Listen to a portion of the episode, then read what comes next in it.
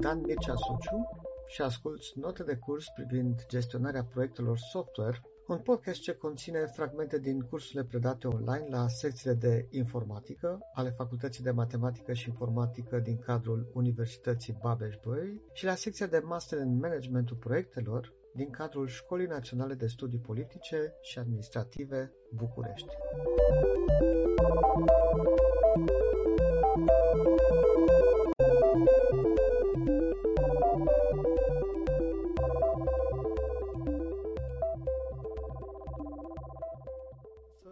Eu țin minte din momentul în care am ajuns eu să coordonez diverse proiecte, că aveam sentimentul că proiectele apar în organizația aceea în care eram sau în compania unde eram angajat de nicăieri. Da? Bă, pur și simplu venea la un moment dat cineva la mine, șeful meu, și îmi spunea, e un proiect nou și ne-am gândit să-l preiei tu.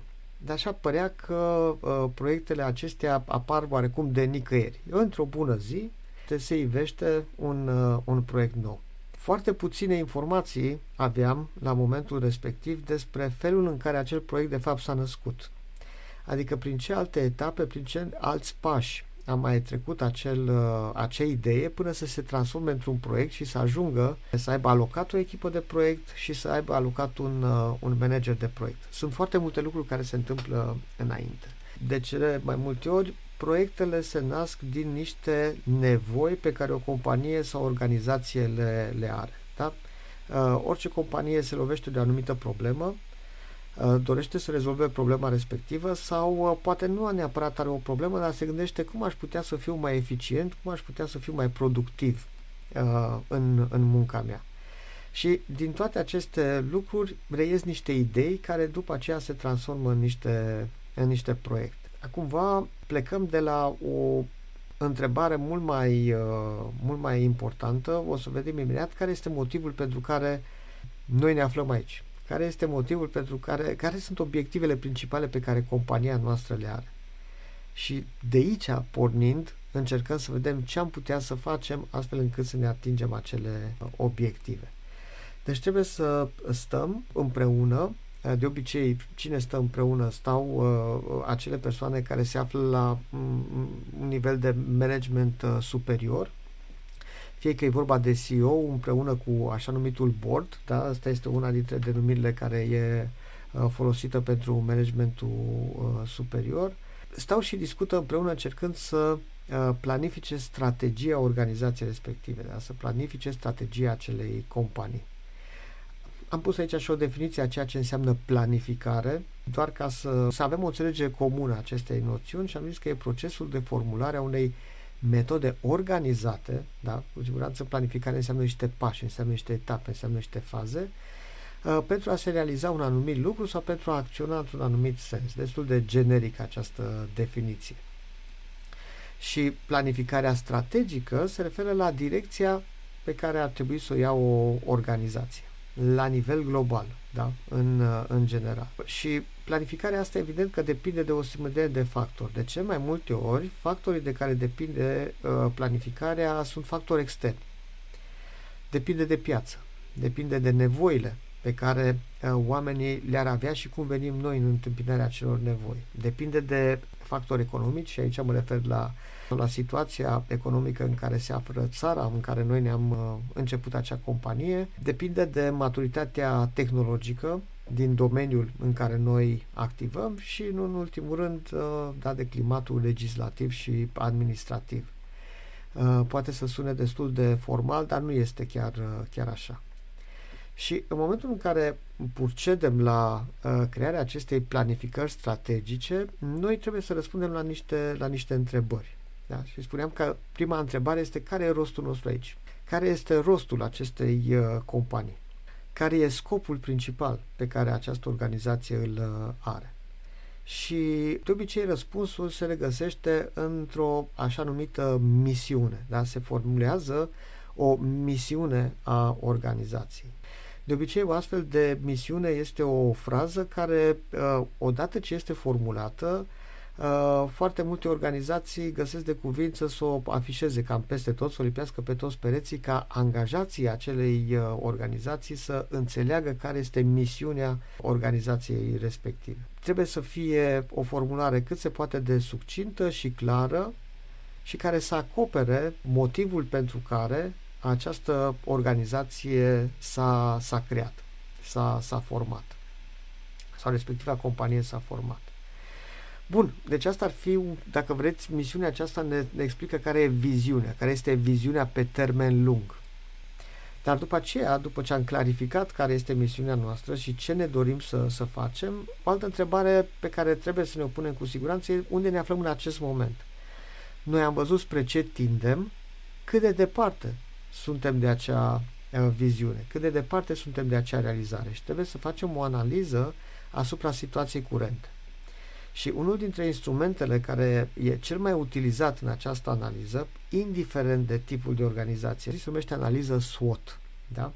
în care se analizează patru elemente, punctele tari, punctele slabe, oportunitățile și amenințările. Se face o astfel de analiză a situației curente.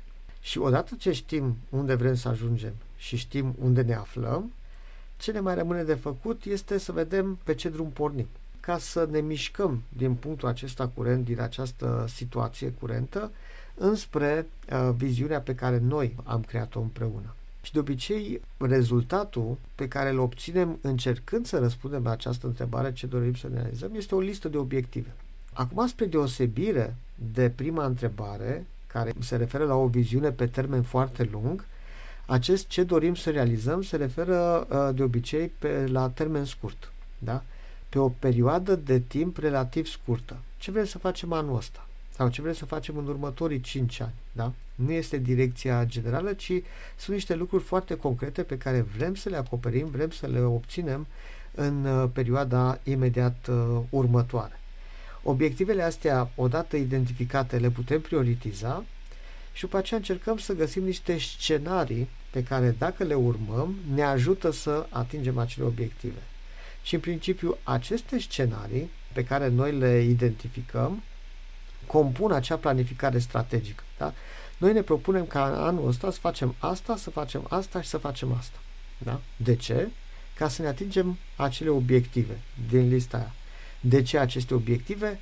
Pentru că odată ce ne atingem acele obiective, ne ajută să ne mutăm din situația în care ne aflăm acum, din situația actuală, înspre viziunea de la care noi am pornit, da? înspre motivul pentru care noi uh, am uh, format, am uh, dezvoltat această organizație, această companie, această firmă, dacă, dacă vreți. Asta este planificarea strategică și de obicei planificarea strategică conține o listă de proiecte pe care ne propunem să le lansăm și să le executăm.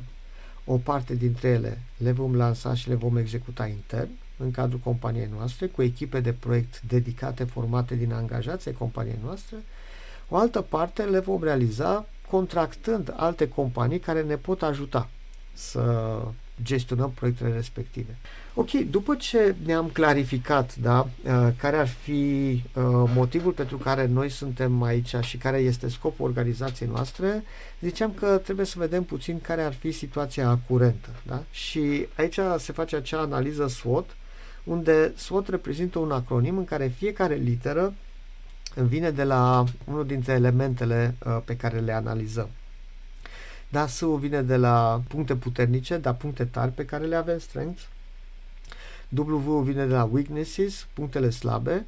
O vine de la oportunități, opportunities și T vine de la amenințări, de la threats. Putem să spunem că primele două sunt niște lucruri care țin de interior, cum suntem noi, deci oarecum încercăm să înțelegem care sunt plusurile și minusurile noastre, care sunt punctele noastre tari și care sunt punctele noastre slabe. Celelalte două țin de factori externi. Oportunitățile sunt externe, care sunt oportunitățile pe piață, care ar putea să fie uh, lucrurile care ne-ar putea avantaja pe de altă parte, competiția sau alte, poate chiar legislația, astea sunt amenințări și amenințările sunt din, uh, din exterior. Da? Sunt factori interni, respectiv factori externi. Și odată ce i-am uh, clarificat, care ar fi următorul pas? Păi, uh, odată ce știm care sunt punctele noastre tari, să vedem cum le putem fortifica și cimenta, odată ce am înțeles care sunt punctele noastre slabe, să vedem cum le putem aborda, cum le putem contracara, dacă sunt oportunități, cum putem să beneficiem de acele oportunități, cât timp acele oportunități vor mai exista, vor mai fi uh, disponibile și noi cum vom putea reuși să beneficiem de ele, iar dacă sunt amenințări, cum am putea să evităm amenințările respective sau cum am putea să le reducem dacă nu le putem evita uh, total. Dar și de aici vin niște, niște idei.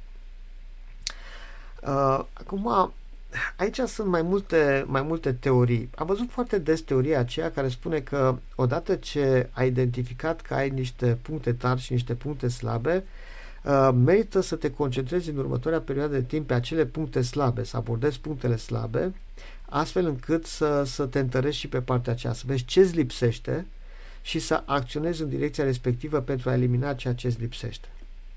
Pe de altă parte, dacă asta merge la nivelul unei companii, la nivel personal e un pic mai, mai ciudat și am să vă spun de ce. Dacă eu văd că am niște puncte tari, pe de altă parte mă uit și văd că am și da, am niște calități. Uh, sunt foarte bun într-un anumit domeniu, sunt uh, foarte bun pe ceva, dar văd că nu mă descurc foarte bine pe alte uh, lucruri pare oarecum de la sine înțeles să, bă, ar trebui să învăț și pe zona asta, ar trebui să acopăr și zona asta, să, să... Dar dacă am modul ăsta de gândire, s-ar putea să ajung într-un punct pe care, în care nu mi-l doresc, să ajung la mediocritate. Și ce înseamnă mediocritate? Înseamnă că sunt ok pe toate planurile.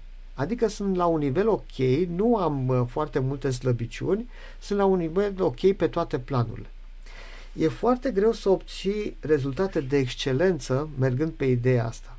Ci în momentul în care tu ai niște puncte tari și ai niște puncte slabe și te gândești care ar fi cel mai important lucru pe care l-ar face în continuare. Deci nu mă pot duce pe ambele direcții, mă pot duce doar pe o singură direcție. Care ar fi acela uh, pe care să merg în continuare? Uh, este mult mai interesant să vedem cum putem să fim și mai tari în, punctul, în, în zona aceea tare pe care o avem, pentru că așa putem să atingem un nivel de excelență. Am să vă dau un, uh, un exemplu. Să presupune că eu, da, uh, nu, este, nu, nu ne, trebuie neapărat să fie așa, dar uh, e un exemplu ipotetic. Eu sunt un foarte bun uh, uh, programator, da? mă, mă, mă pricep foarte bine la algoritmică, la programare, sunt, uh, sunt foarte ok. Pe de altă parte, păi, nu prea le am cu contabilitatea. Uh, și atunci eu vreau să deschid un startup, să, să, să încep un startup, să deschid o firmă Uh, și pentru o firmă trebuie să știu și contabilitate. Deci ar trebui să acopăr și partea asta, ar trebui să învăț.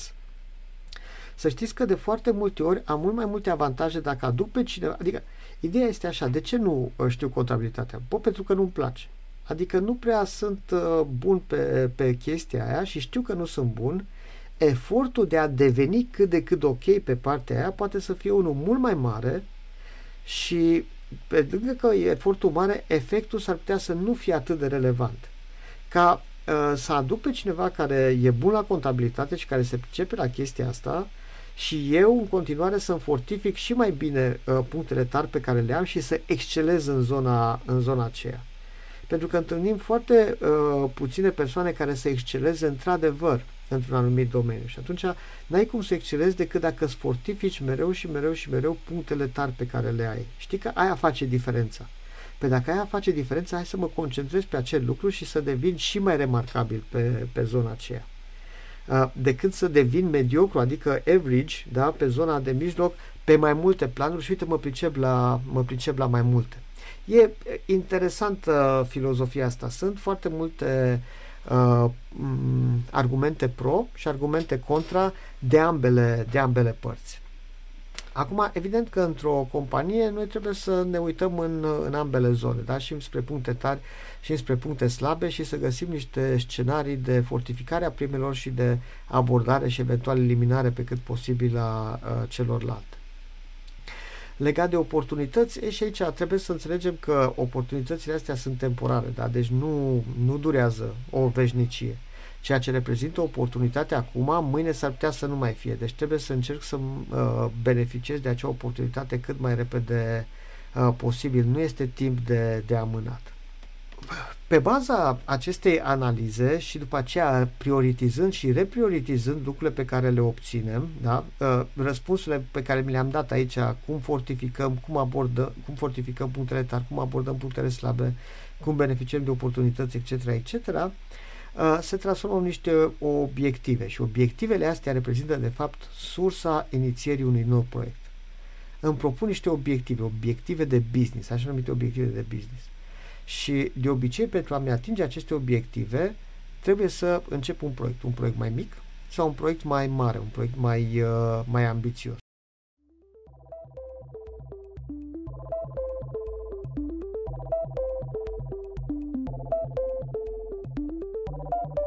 Ai ascultat un episod din Gestionarea proiectelor software, un podcast semnat Dan Mircea Suciu. Acest podcast poate fi ascultat pe Spotify, iTunes sau Google Podcasts. Abonează-te pentru a asculta și episoadele următoare.